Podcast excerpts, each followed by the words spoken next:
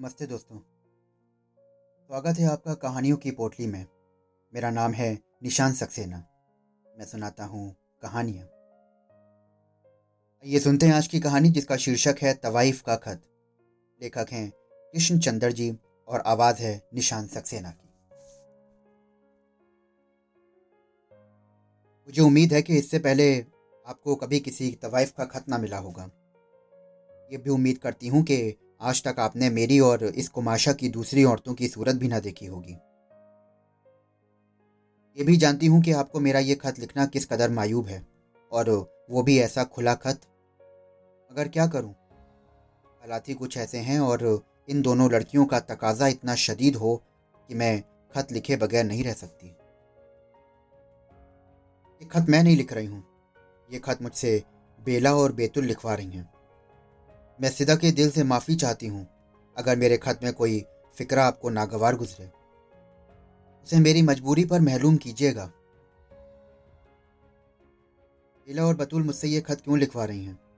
ये दोनों लड़कियाँ कौन हैं और इनका तकाजा इस कदर शदीद क्यों है? ये सब कुछ बताने से पहले मैं आपको अपने मुतालिक कुछ बताना चाहती हूँ। घबराइए नहीं।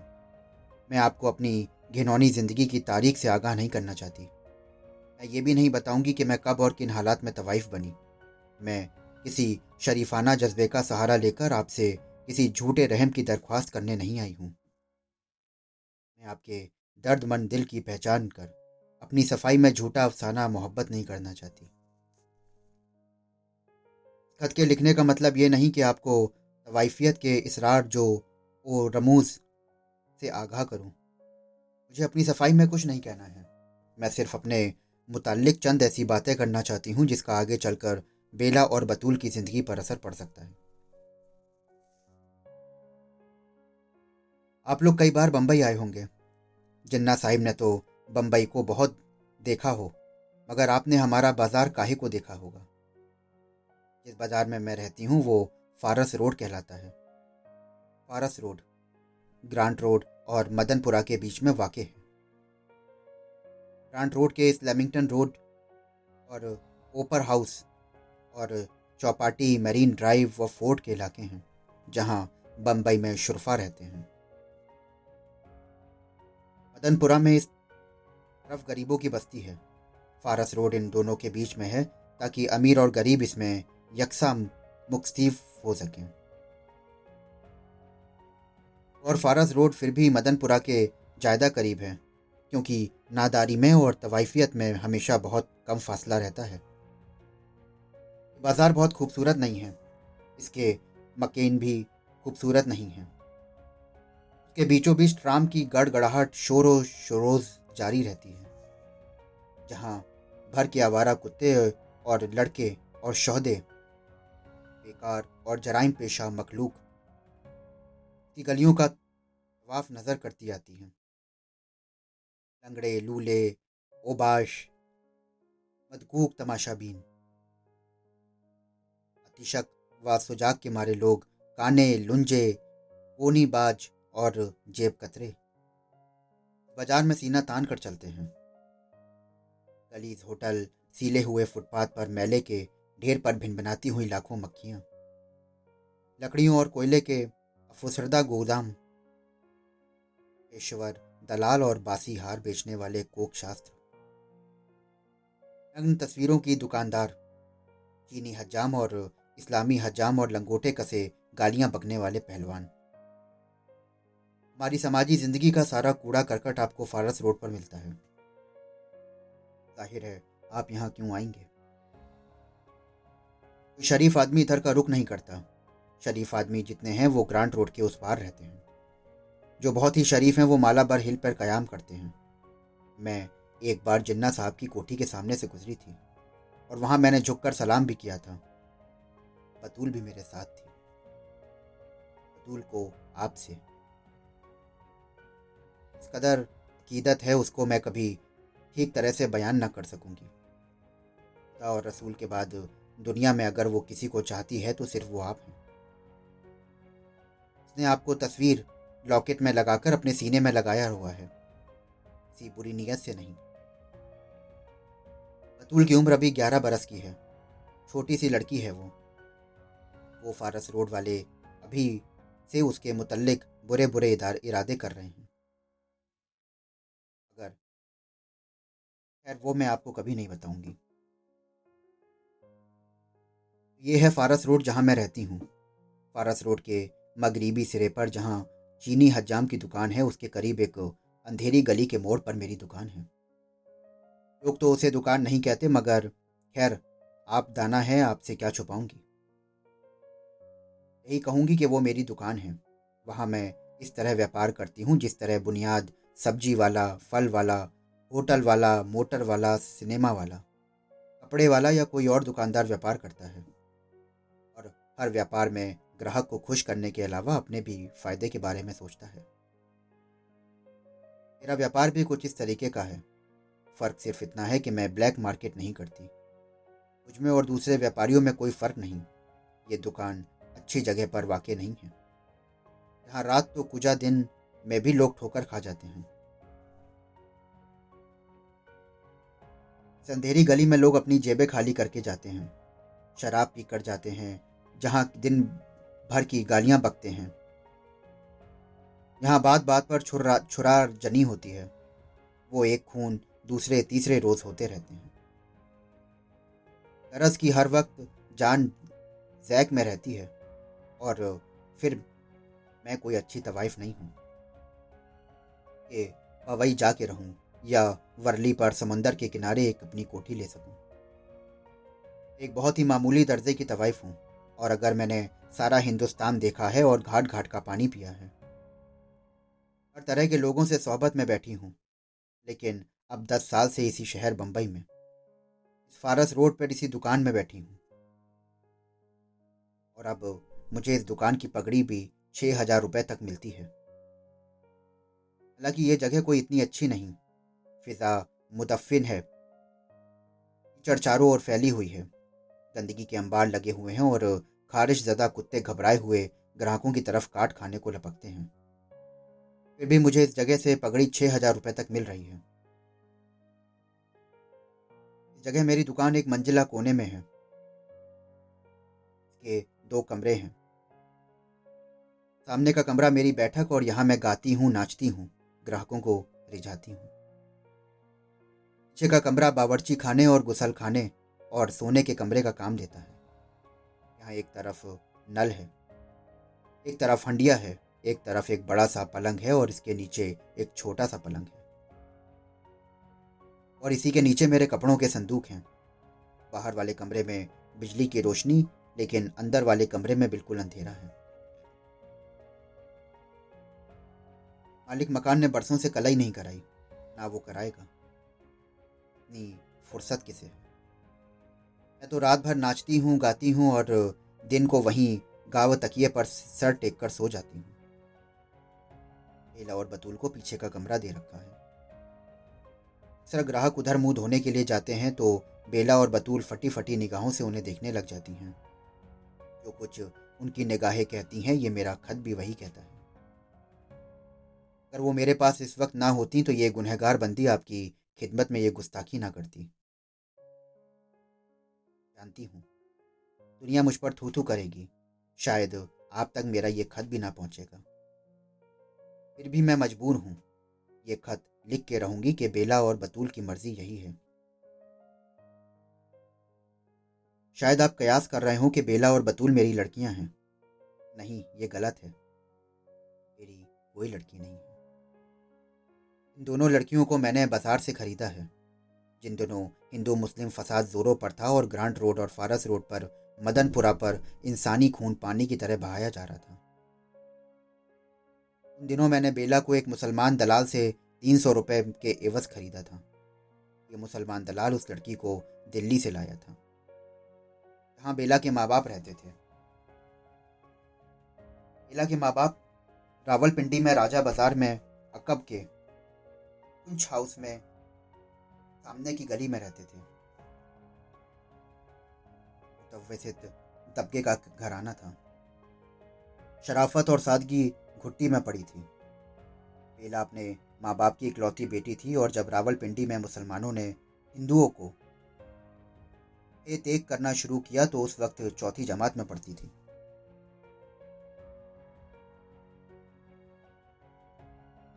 ये बारह जुलाई का वाक्य है। बेला अपने स्कूल से पढ़कर घर आ रही थी। उसने अपने घर के सामने दूसरे हिंदुओं के घर सामने एक जम एक गफीर देखा। ये लोग मुसल्ह थे और घरों में आग लगा रहे थे। लोगों को और उनके बच्चों को, उनकी औरतों को घर से बाहर निकाल रहे थे और उन्हें कत्ल कर रहे थे। साथ साथ अल्लाह अकबर का नारा भी बुलंद करते जाते थे। बेला ने अपनी आँखों से अपने बाप के कत्ल को होते हुए देखा। फिर वो अपनी आँख से अपनी माँ को दम तोड़ते हुए देखा। ऐसी मुसलमानों ने उसके पिस्तान काट कर फेंक दिए थे। वो पिस्तान जिनसे एक माँ, कोई माँ हिंदू, कोई माँ मुसलमान, कोई यहूदी और कोई ईसाई अपने बच्चों को दूध पिलाती और इंसानों की ज़िंदगी में कायनात की वसत में तकलीफ़ का एक नया बाप खोलती है। वो दूध भरे पिस्तान अल्लाह अकबर के नारों के साथ काट दिए किसी ने तकलीफ़ के साथ इतना जुल्म किया था। किसी जालिम अंधेरे ने उनकी रूह में ये स्याही भर दी थी। मैंने कुरान पढ़ा है और मैं जानती हूँ कि रावलपिंडी में बेला के माँ बाप के साथ जो हुआ वो भी इस्लाम नहीं था। वो इंसानियत ना थी। दुश्मनी भी ना थी और वो इंतकाल भी ना था। वो एक ऐसी सादत बेरहमी बुजदली और शीतनक थी जो तारीख के सीने में फूटती है और नूर की आखिरी किरण को भी दादगार करती है। बेला मेरे पास। से पहले वो दाढ़ी वाले मुसलमान दलाल के पास थी। बेला की उम्र बारह साल से ज़्यादा ना थी। वो चौथी जमात में पढ़ती थी। अपने घर में होती तो आज पांचवी जमात में दाखिल हो रही होती। बड़ी बात होती उसके माँ बाप उसका ब्याह किसी शरीफ घराने के गरीब लड़के से कर देते। वो अपना छोटा सा घर बसाती अपने खाविंद से, अपने नन्हे मुन्ने बच्चों से और अपनी घरेलू ज़िंदगी की छोटी छोटी खुशियों से। नाजिक कली को तो बेवक्त खिजा आ गई। बेला बारह बरस की नहीं मालूम होती। उसकी उम्र थोड़ी है, लेकिन उसकी ज़िंदगी बहुत बड़ी है। उसकी आँख में जो डर है, इंसानियत की जो तलखी है, या उसका जो लहू है, जो मौत की प्यास है कैद आज़म साहेब, शायद अगर आप उसे देख लें तो उसका अंदाज कर सकें। उन बेआसरा आँखों की गहराइयों में उतर सकें। आप तो शरीफ आदमी। अपने शरीफ घराने की मासूम लड़कियों को देखा होगा। हिंदू लड़कियों को, मुसलमान लड़कियों को। शायद आप समझ जाते कि मासूमियत का कोई मज़हब नहीं होता। वो सारी इंसानियत की अमानत है। सारी दुनिया की मिरास है। जो उसे मिटाता है, उसे दुनिया के किसी मज़हब का कोई खुदा नहीं माफ़ कर सकता। अतुल और बेला दोनों सगी बहनें हैं।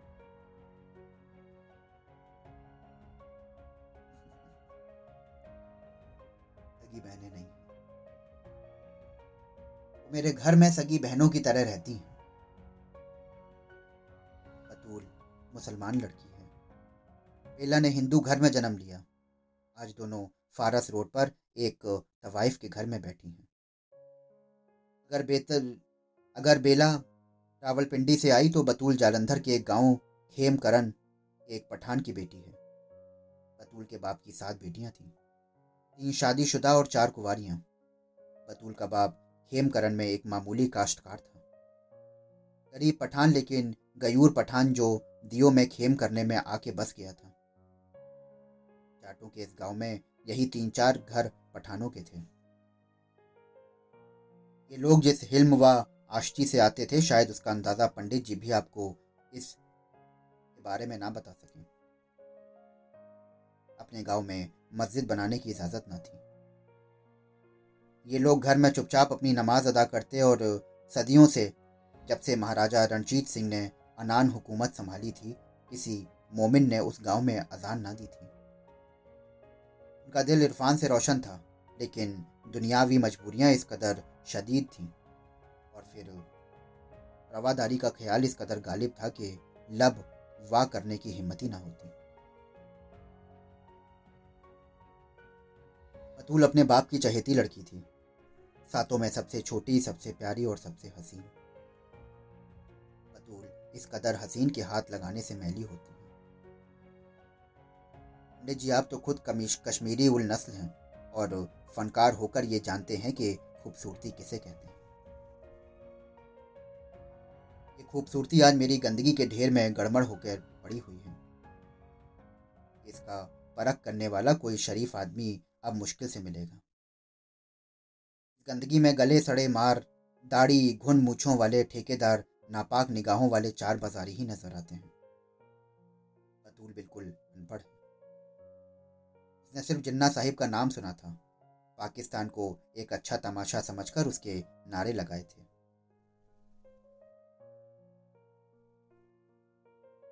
जैसे तीन चार बरस के नन्हे घर में इनकलाब जिंदाबाद करते फिरते हैं, ग्यारह बरस में ही, की ही तो वो भी थी। बड़ बतूल, वो चंद ही दिन पहले मेरे पास आई है। हिंदू दलाल उसे मेरे पास लाया था। मैंने उसे पाँच सौ रुपये में खरीद लिया। इससे पहले वो कहाँ थी, मैं नहीं कह सकती। हाँ लेडी डॉक्टर ने मुझसे बहुत कुछ कहा कि अगर आप उसे सुन ले तो शायद पागल हो जाए। बतूल भी अब नीम पागल है। उसके बाप को जाटो ने इस बेदर्दी से मारा है कि हिंदू तहजीब के पिछले छः हज़ार बरस के छिलके उतर गए हैं और इंसानी बरबीरियत अपने वहशी रूप में सबसे, सबके सामने आ गई। पहले तो जाटो ने उसकी आँखें निकाली। फिर उसके हलक को चीर कर उसकी ये आंतें तक निकाल डाली। फिर उसकी शादीशुदा बेटी से ज़बरदस्ती मुँह काला किया। उसी वक्त उसके बाप की लाश के सामने। रिहाना गुल दरक्षा मरजाना, सोहन, बेगम, एक एक करके वैशी इंसान ने अपने मंदिर की मूर्तियों को नापाक किया। जिसने उन्हें ज़िंदगी अता करी, जिसने उन्हें लोरियाँ सुनाई थी, जिसने उसके सामने शर्म और इज्ज से और पाकी, पाकिजगी से सर झुका दिया था तमाम बहनों, बहुओं और माओं के साथ जना किया। हिंदू धर्म ने अपनी इज़्ज़त खोद दी थी और रवादारी तबाह कर दी थी, अपनी अजमत मिटा डाली थी। आज ऋग्वेद का हर मंत्र खामोश था।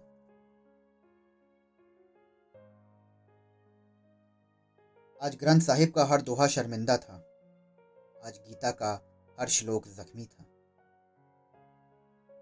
कौन है जो मेरे सामने अजंता की मुसवरी का नाम ले सकता शोक के कदबे सुना सकता है, एलोरा के सनम जादों के गुन गा सकता है।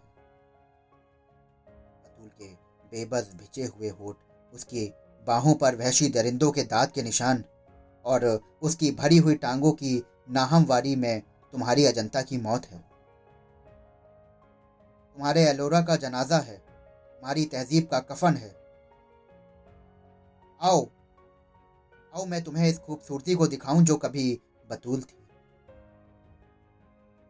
उस मुतफिन लाश को दिखाऊँ जो आज बतूल है।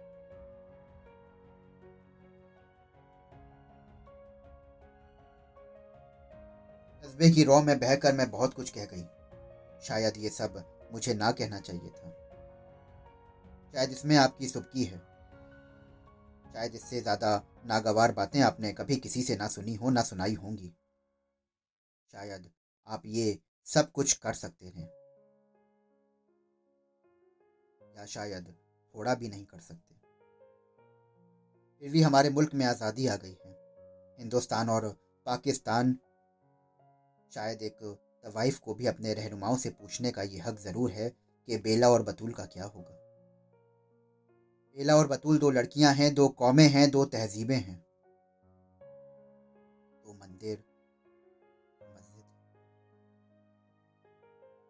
बेला और बतूल आजकल फारस रोड पर एक तवाइफ के यहाँ रहती हैं, जो चीनी हज्जाम की बगल में अपनी दुकान का धंधा चलाती है।